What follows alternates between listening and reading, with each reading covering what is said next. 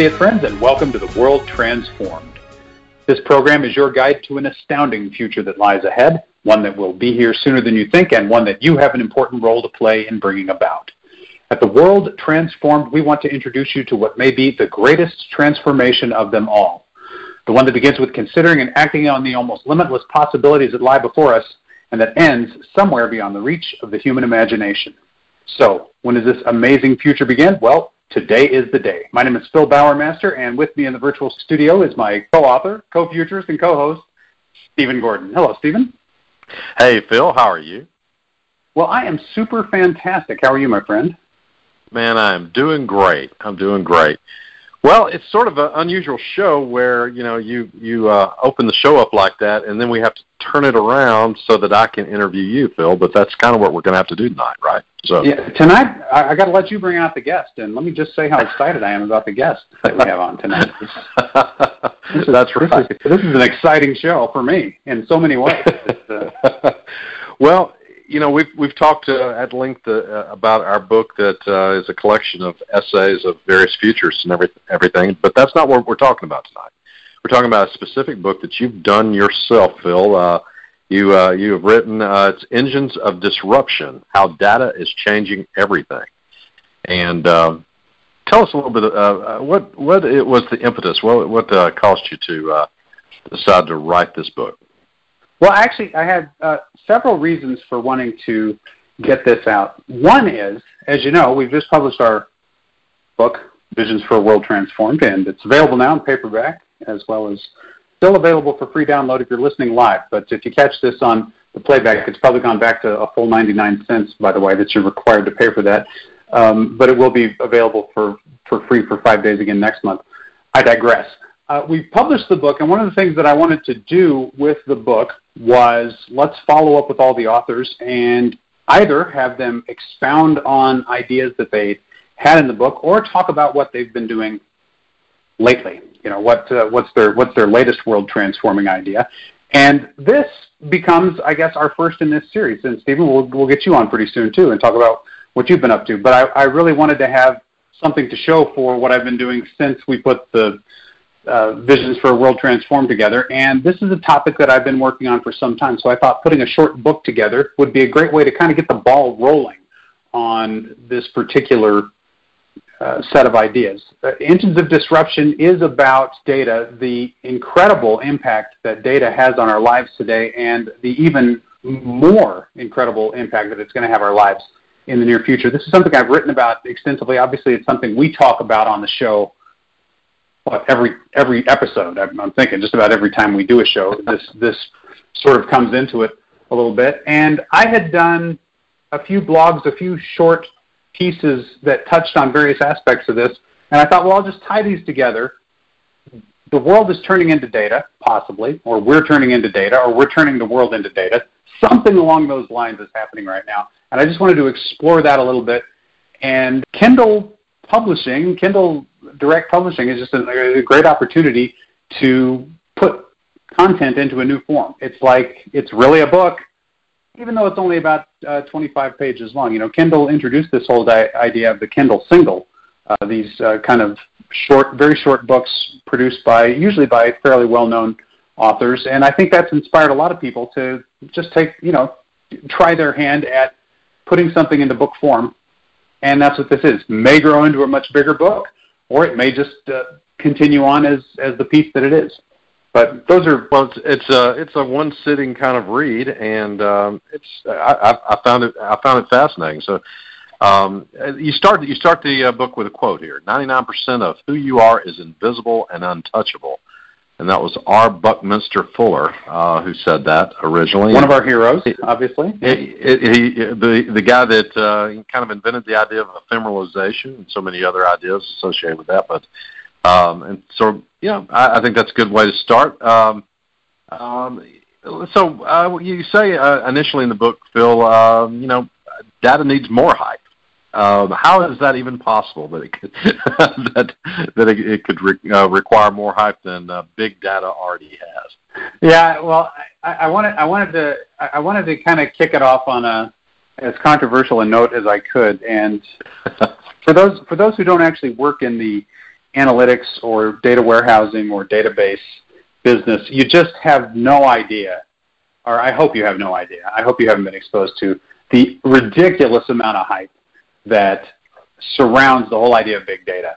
It has, you know, it is like the buzzword to end all buzzwords. And I'm, you know, I'm a marketing guy. I'm big with, I'm, I'm, I'm big with buzzwords. I talk about real time and I talk about Internet of Things, and there's actually a whole chapter in this short book dedicated to the Internet of Cars. So, so I love I love buzzwords, and big data is the is the buzzword to end all buzzwords because it's all you hear, or least at least it was all you heard at uh, conferences and industry get-togethers and in publications related to related to data um, over the last few years. It has been the topic. It's what it's what everybody talks about. So I so I introduced this kind of sheepish notion that what we need is more hype around big data. Wouldn't that help if uh, if, if if we just if we just had some more hype? But but actually, what my my uh, my point is not so much that we need more marketing around it, but that it's time for people to really seriously consider what it is.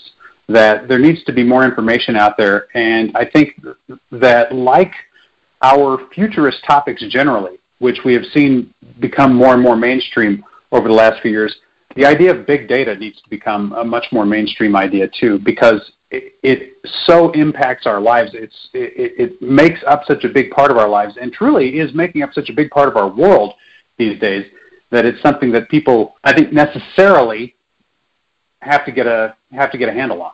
It's it's not the kind of thing. If you don't deal with it every day, you don't you don't think about it that much.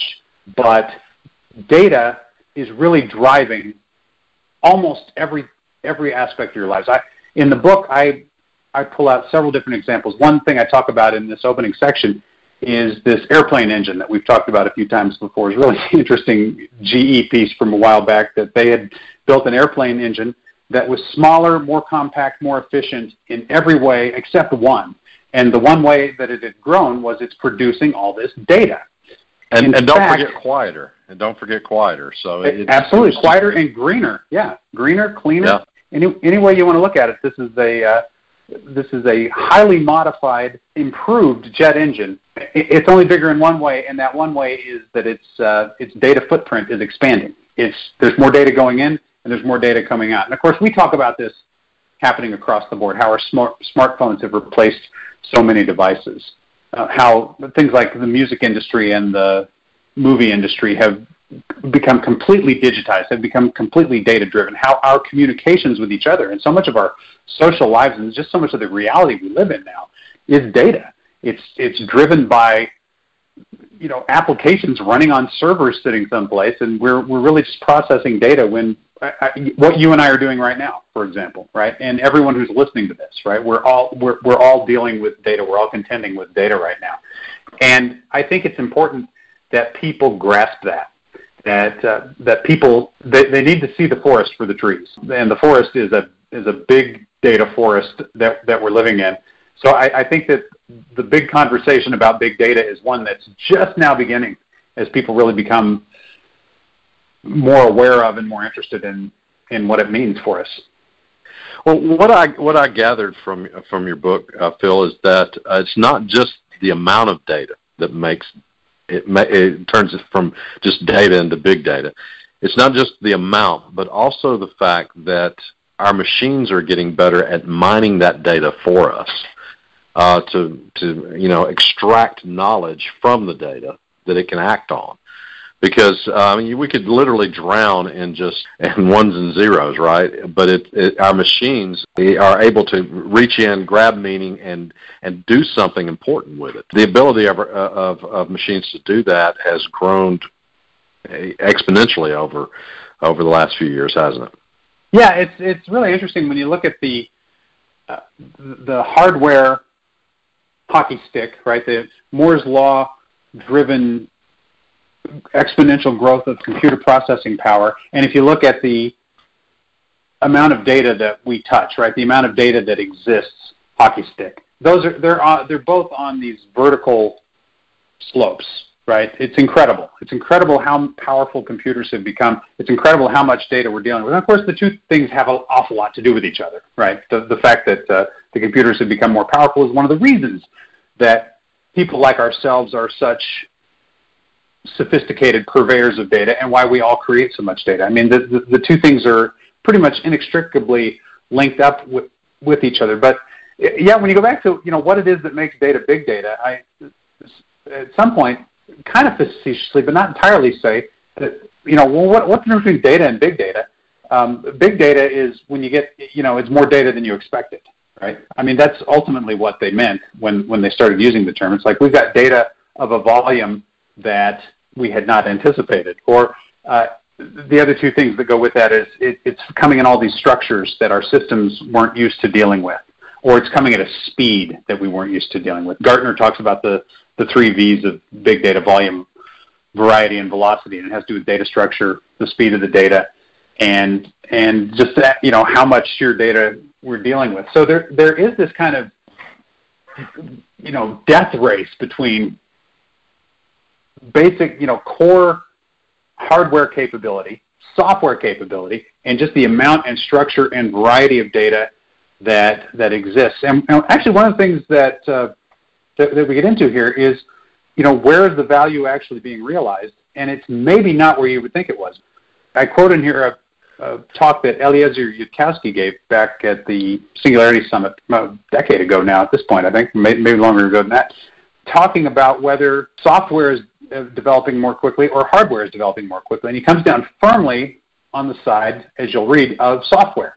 That in fact, right. software is, is able to process data much more rapidly than than it could in the past. So we're we're getting a better bang for our buck out of the hardware as it grows.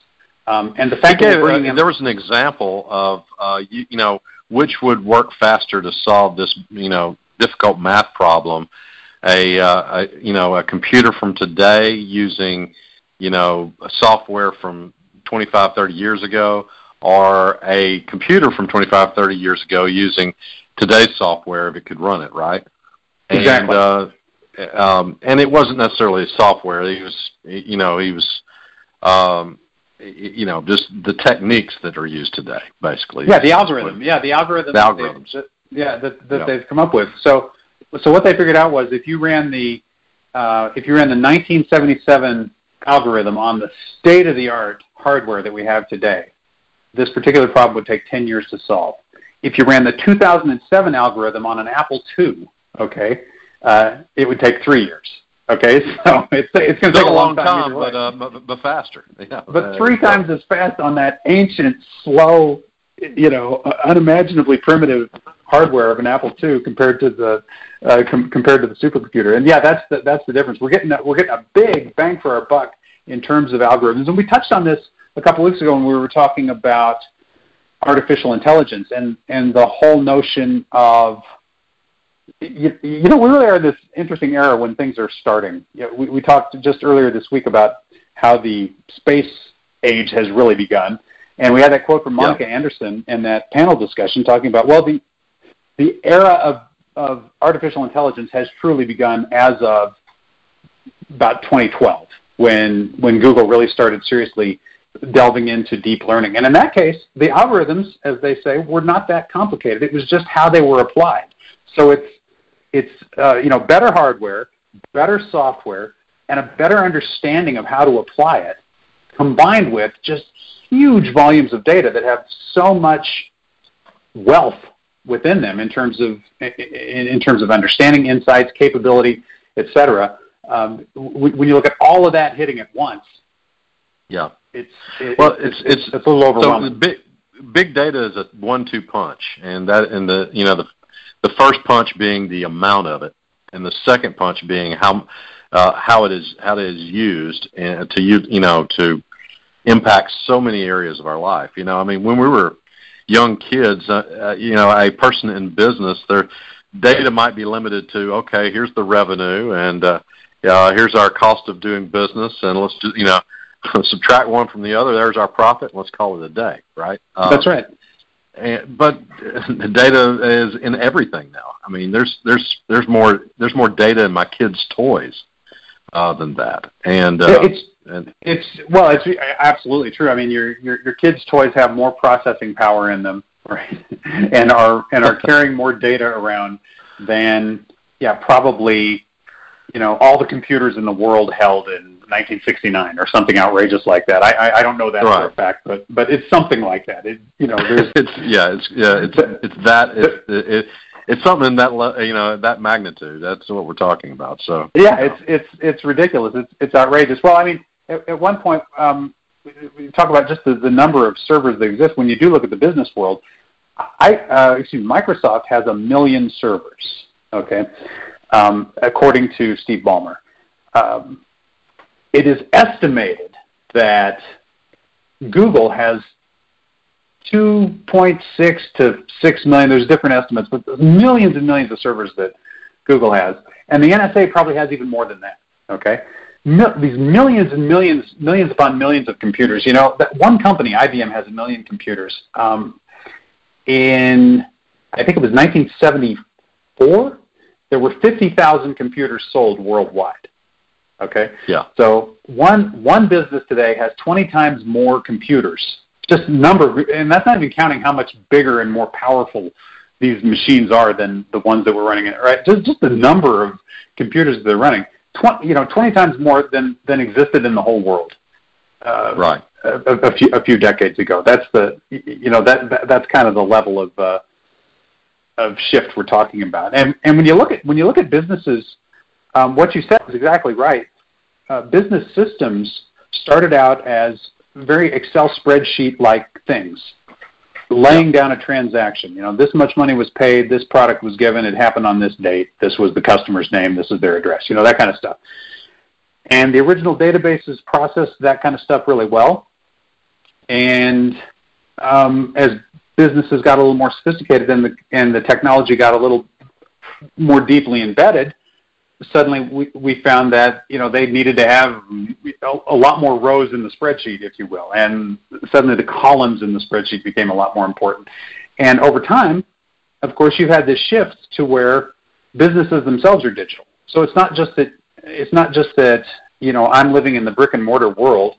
I'm selling widgets um, to customers and sending them out of a truck and then getting a report on that off my IT systems. You know, a lot of businesses, you know, they have a website selling the widgets, or the widget is an app that's on the iPhone, so it's data too, right? The entire business is data. Um, right. You know, it's it, you know their their their presence to their customers is a website. The product they sell is a piece of software. Um, and then at the you know their customers are accessing it strictly through social media or through you know their website or those kinds of channels. Um, and so it's this real transformation, uh, really along the same lines as what we were talking about for the movie business or uh, it, it, kind of what happened with that jet engine, right?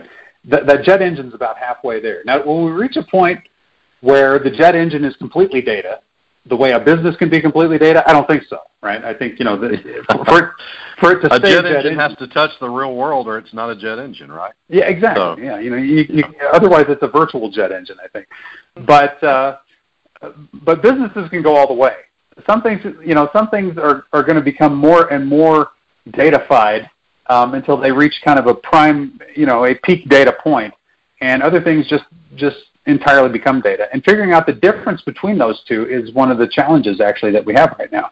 Is is looking at the world around us and saying, well, what are the things that we're going to datafy to the max? You know, what are the things we're not ever going to datafy, if if that's even on the on the horizon that there's some things that we're not going to, and then and then what are the things that we're actually going to turn into data? Those are those are kind of the three uh, the three big scenarios for everything in our world? And the answer is unclear on a lot of it. And, and of course, the world itself can become data if if we move from if we digitize ourselves, right, and move into another substrate, or if our primary subjective experience were to become some kind of living in a virtual world, at that point, we have effectively chosen a data world over the over the real one. Well, I'll make sure I got a handle on uh, you know why it is that we got big data these days. So we got computers that are greater in number. Okay, instead of 50,000 computers in the entire world when I was a little kid, uh, you know, we we have com- computers everywhere. I mean, yep. in, in this room that I'm sitting in, it's not even what I would consider that my office. I've got, I'm, I'm just counting, uh, probably a half a dozen computers in this room, counting my cell phone, the computer I'm looking at, uh, uh, arcade cabinet over there, and uh, a couple of uh, other, uh, uh, you know, one, one, one of my kids' toys that I, is obviously, uh, and you know, I mean, so it basically you're surrounded by they're everywhere every day. Yeah, it Yeah. just it's it's just uh, uh, it, it, they're just everywhere. So so we're we've increased in number, that we've increased them in, in power. Um, the uh, the software has increased in effectiveness, and uh, one thing we haven't mentioned those sensors.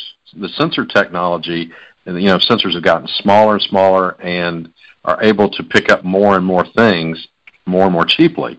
And uh, obviously, that is the uh, that's the the point at which the computer touches the world and gains the information to make data, right? So uh, that's I think that's a big part of it as well. Um, That's right. Well, that's and, and that's one of the ways we datafy the world is we Yeah. we put a sensor on everything. Uh, you know, one one way to datafy you can you can change something into data, uh, you, you ephemeralize it out of existence and make it an app on an iPhone, or you can simply uh, put a sensor on it, uh, give it an IP address, and then it's part of the network. Right? Suddenly, it's a data source, and it's it's it's part of the overall machine architecture that, that makes up this vastly growing network. But it's interesting you mentioned sensors because the Internet of Things is one of the big contributors to the whole idea of big data. And and we we keep it in that that phrase. Again, I'm a little skeptical about the about the phrase big data because I, I think um, it, data is now big to the point that it's almost meaningless. Um, in spite of in spite of my uh, call to, to to further hype it, um, uh, the the original notion was that data has become bigger than we can handle, and, and we start calling that data big data. But I think, in a sense, for the last few decades, ever since we started computing, it was always big data, right? I mean, it, it, when uh, when Teradata built their first data warehouse, that was a, a big data solution, right? Because they were bringing together all of this, uh, all of an enterprise's data together into into one source. Or, or when uh, you know the first computer came out with a hard disk drive on it, that, that was in a sense big data because it was this, uh, so suddenly this ability to to to process that much more. But um, it's always reason- relative to what we it- had. it- it's all relative, absolutely. But the Internet of Things, you really could see the sharp increase. The Internet of Things, all these sensors are suddenly just spewing out data, right? It's like once upon a time, and it goes back to idea, that idea of having a million servers. Uh, Most businesses don't have a million servers, but boy, they can end up with thousands of data points fairly easily, especially when they start putting sensors on everything. And you know, the point is, a sensor can produce data the way a computer used to. So you've got all this machine generated data showing up that needs that's relevant, that probably has something important to tell you, that you could probably gain some insight or even potentially some competitive advantage if you understood it. But there's just so much of it, and it's, and it's coming so fast. Um, and it's one of the it's one of the reasons that uh, solutions like Hadoop had to be developed. Uh, The the the whole structure of a um, relational database management system just just proved inadequate to the task of just managing these massive massive amounts of data that companies like Google were dealing with, and then suddenly everybody was dealing with. They needed a new architectural approach, and that's where that, that's where this you know so-called big data solutions came in. Really driven as much by machine data and sensors as mm-hmm. as by almost anything else. Although media had an awful lot to do with it too. We do, we do love running our Netflix on our computers, don't we? yes, we do. I know I do. uh, as well, and and and and all the other um, uh, video. I mean, video is is a huge uh, uh, part of uh, the traffic on our on, on our networks now, and uh, so obviously they had to come up with ways to handle that kind of. Uh, uh, you know that kind of traffic and, and allow us to continue to do other things. Otherwise, it would just That's right. It's, and so and so at that point, then you're not talking just about the processing power or the storage capacity, but it's the pipeline, right, that has to That's become uh, wide enough to, to, to carry all that data. Uh, it, yeah, you, you see all of all of those factors coming into play at once, but somehow we managed to stay ahead of it because we're getting datafied like crazy. Uh, we, Oh, yeah. it's, Well, It's compression is part of this picture too, right? This is an, another thing we haven't mentioned is compression, and uh, well, and that's one of the enabling gotten technologies.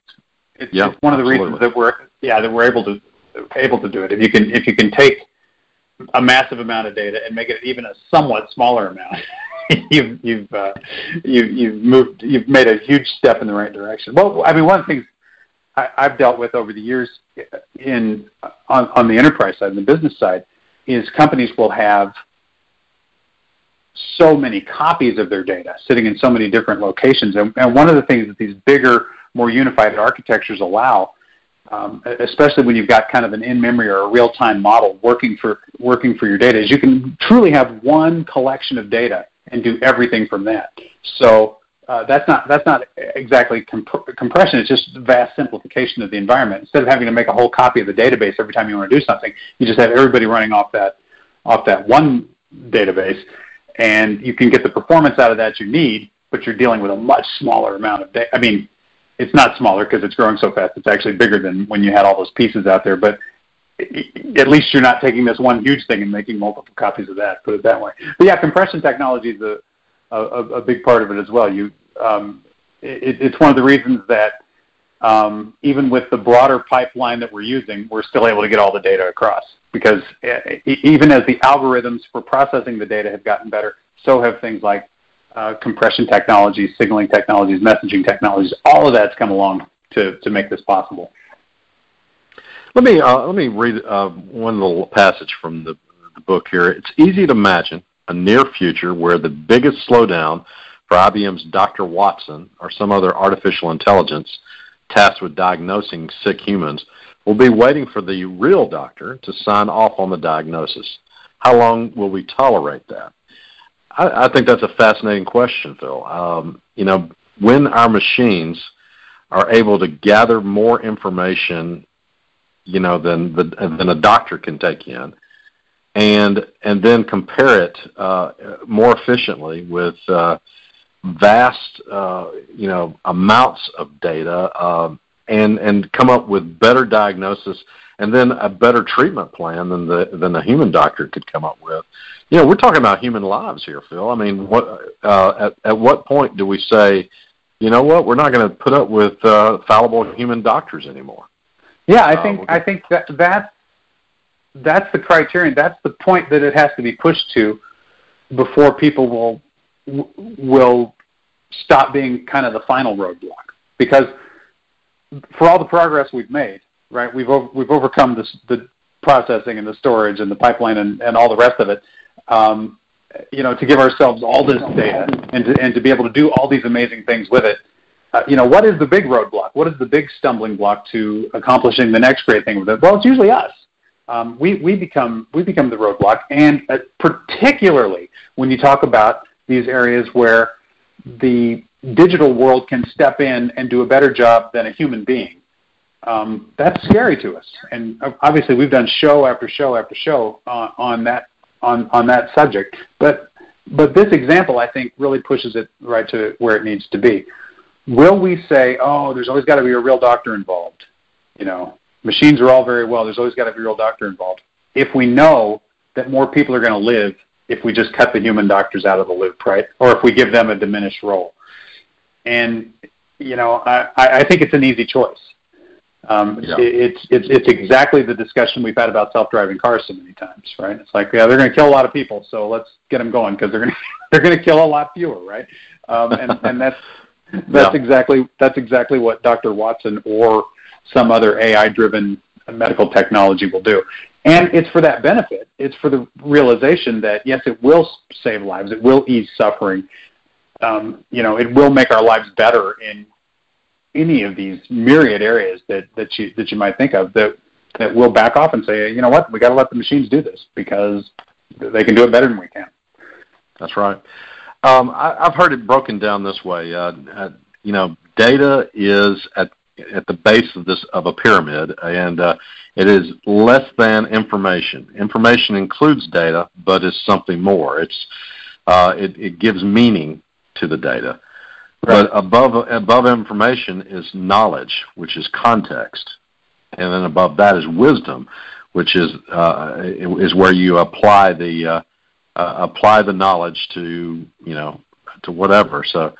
Uh, so I, I you know, I, I guess at some point, uh, you know, we we we try to stay ahead of the machines by, uh, you know, staying at, at the top of the pyramid, perhaps uh, applying the wisdom or something. Uh, at at some point, uh, you know, they they close the gap even there. But uh, yeah, we we we we may see the emergence of wise, truly wise machines, or we may just reach a point where we say the wise thing for us to do our one bit of wisdom will be to say their knowledge is better than ours, so we have to let them take over in this area, um, or, or we have to give them more control um, or, or more access in this area, just because the results the results are going to be better. And I'm not, you know, I don't mean to suggest that's an easy choice, and and there's there's even hearing myself say it, there's a lot of scary associations with with saying those kinds of things, but ultimately, I think that's that's the direction that we have consistently gone, and so it seems likely that we'll continue to. Yeah. All right. Well, um, and uh, the name of the book again is Engines of Disruption: How Data is Changing Everything. Thanks for visiting with us about it, Phil. Hey, well, it was uh, great being on the show. I, I can't tell you how much I enjoyed that. And if I could uh, uh, just, we'll have to have you back on. I'd love I'd love to come back on. Call me call me anytime, Stephen. It would uh, it would be great. Um, I was just going to say I never said what the engines of disruption were, but it actually uh, you got to read to the end to find that out. We can't we can't spoil everything. But if I could uh, take back over as host, thanks for sitting in for me uh, earlier this evening, Stephen, and conducting that interview. Um, how about we uh, how about we do some other geek? What do you got for us? Yeah, it is Friday night, and uh, we uh, that's what we typically do with our Friday show is. Uh, we finish it with just uh, talking about other geek things that uh, fascinate us, and uh, wanted to tell you that uh, uh, my son Timothy uh, has uh, he has picked his project uh, for uh, his engineering project for uh, this uh, this semester, and uh, I couldn't be more proud, Phil. He is uh, what's the project? Leading, yeah, the project is this. He is uh, he and a, and a and a group of uh, that he is uh, a part of is going to attempt to create a self-replicating 3D printer, and they're going to they're going to go for they're going to do their best to uh, to where it will print like 99% of it. You know, basically, it's an Arduino board, circuit board that's dirt cheap, and that's it. You know, I mean, the rest of it is, uh, will be printable. And uh, you know, I said, I said, man, you know, you're gonna make me cry, man. I mean, I've I've been talking about and fascinated with the concept ever since uh, the RepRap. How long how long ago was that, Phil? 2005, 2006? Yeah, that's that's that goes back Something a like few that. years. And uh, yeah, and uh, you know, he was he was not much more than a baby back then. Now he's in college, uh, working on uh, a project himself, and he he says uh, he wants to differentiate it uh, from other uh, other attempts by making it dirt cheap. And uh, I said, "Hey, man, this you know, make it dirt cheap, and then let you know, let it loose in the world and see what it does." So, well, um, let me let me just let me just say, Stephen, that that is not other geek. Okay, this is this is a typical story on the show. It just happens to be your son. Okay, so when he gets it going, br- let's yeah. bring him on uh, we, and talk to him about this. This is amazing. It's astounding. Oh yeah. Um, uh, I, I share your excitement. Uh, you know, and and I can't imagine how proud you must be as a dad to have a kid doing that. That's just awesome. Yes, and uh, he, he had to convince the uh, the other, you know, the, the group that he was working with that this is what we need to do. And so he said, "Look, guys, we you know, uh, you know, the other, the other, other, let's let's go for the moonshot here. Let's let's not, you know, uh, just uh, do what everybody else is doing. Let's try this. And uh, absolutely, that's that's yeah. thinking right. Excellent. Yeah. All right. Well, listen. Um, let us know when uh, progress has been made on that, and when we can get a when we get an update on that. Because that's all. Absolutely. We'll get him. Let's get him on the show. Yeah, we definitely have to. Speaking of updates, have you been sten- stepping on your uh, vibrating machine? Have you noticed any, uh, you know, lost yeah. 40 pounds or anything? I mean, what, what's, what's the No, I hadn't lost any weight, but, uh, you know what? I, I, I find that uh, getting on uh, getting on this vibrating machine, uh, maybe we need to kind of, for benefit of, uh, of our audience that didn't hear it before, there, there's a story that came out that said that just, you know, standing on a vibrating uh, machine platform, uh, yeah, we're not talking about like the uh, magic fingers in the sleazy hotel rooms. This is an actual. Yeah, exactly. Know. We're talking like a. It, it's a. It and and I I had purchased one years ago because uh, chiropractor and, and you know had recommended it, And uh, mm-hmm. you know, he said you just stand on this, and it and it does. And I, how in the world does this help? He just it just does.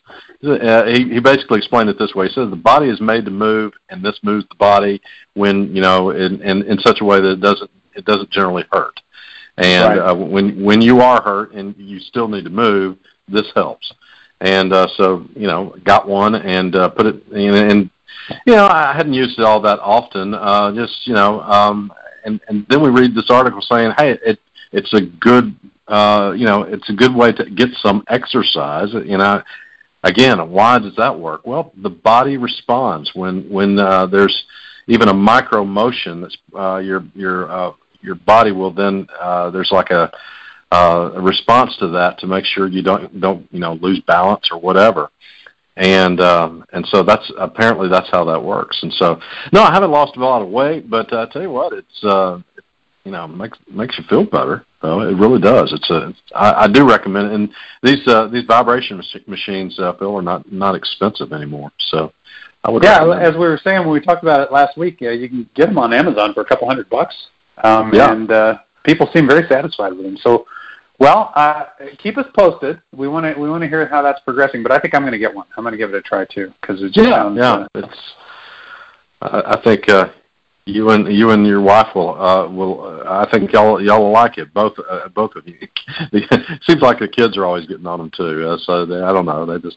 well, well, I'm sure they I, will. I, I, I, get a kid. A kid gets on it, you know, turns it on, and then they start talking like Darth Vader or something. Uh, well, yeah, of course. That, yeah, I'll tell you, if they didn't, that would be the only thing in the house they didn't get on. So that would be very strange. yeah, you know that they will get into it. So. yeah, for sure. All right. Well, hey, Stephen, right. great, uh, great talking with you this evening. Uh, what a fun show. I guess we ran a little long, but uh, you know, with a guest like hey, that, was, what are you? What you yeah, do? exactly. You, know, you got to give the man time to talk. I, I tried to rein in the guest, but you know, he just. Yeah. Uh, but some of these guys, they're just out of control. These nerds, you know, they they can't take a hint.